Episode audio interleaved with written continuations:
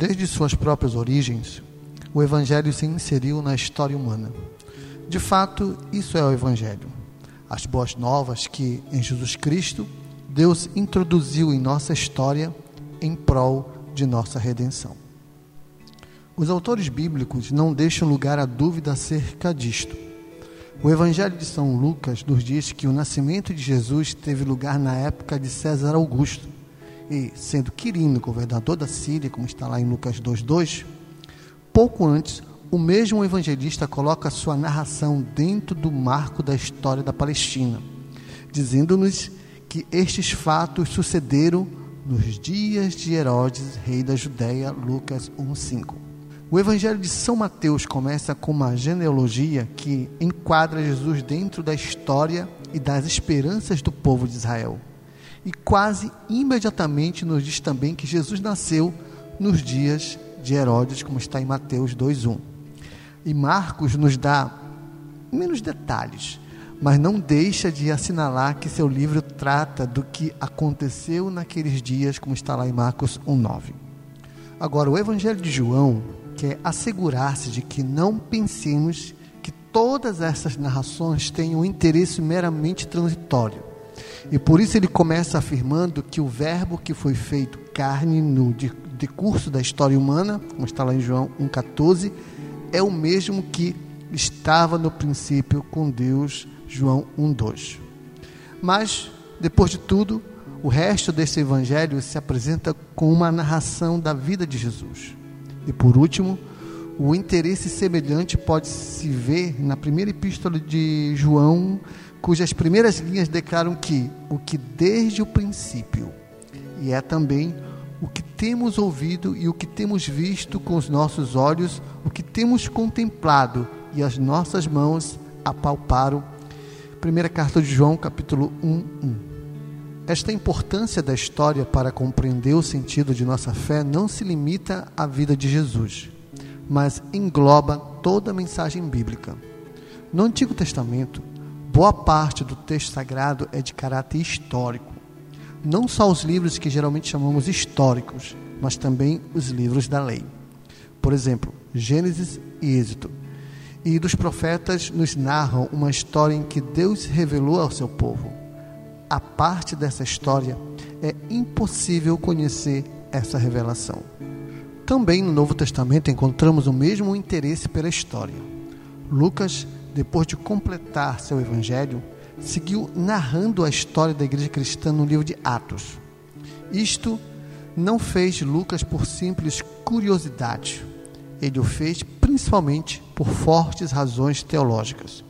Com efeito, segundo o Novo Testamento, a presença de Deus entre nós não terminou com a ascensão de Jesus. Ao contrário, o próprio Jesus prometeu a seus discípulos que não os deixariam só, mas que lhes enviaria outro consolador, como está lá em João capítulo 14, versos de 16 ao 26. E no princípio do livro de Atos, imediatamente antes da ascensão, Jesus lhes disse que receberia o poder do Espírito Santo e que, em virtude disso, seriam testemunhas até os confins da terra, como está lá em Atos capítulo 1, versos 8. A vinda do Espírito Santo no dia de Pentecostes marca o começo da vida da igreja.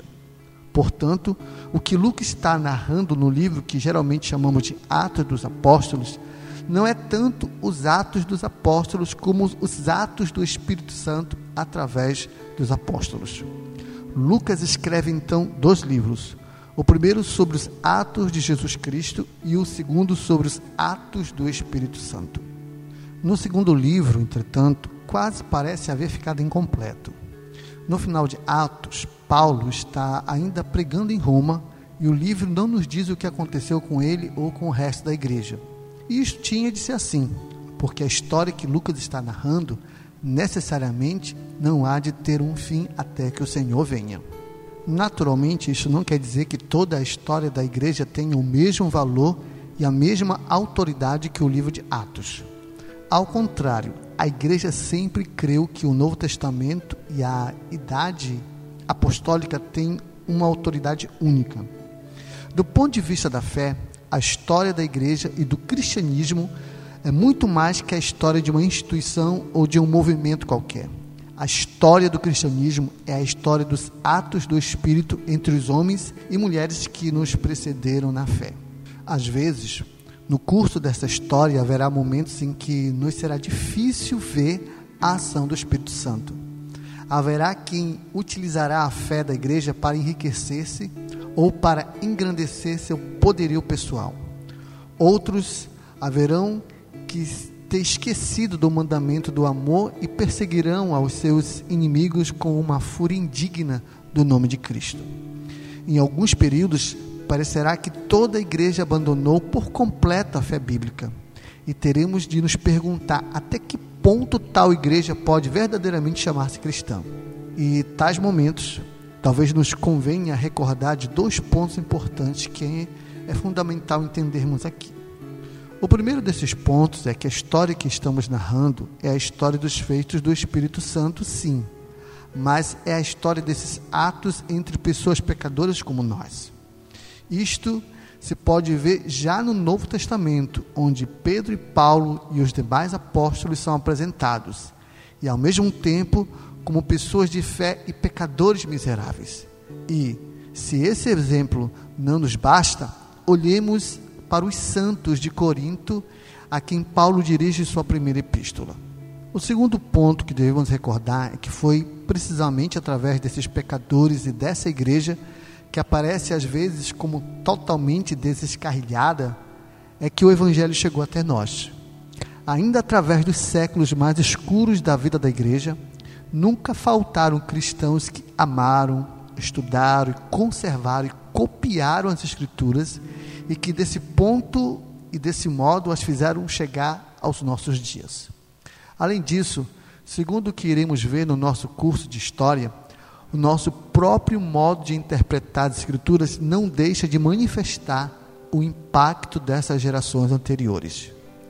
Uma outra vez, através dos séculos, o Espírito Santo tem estado chamando o povo de Deus para novas aventuras de obediência.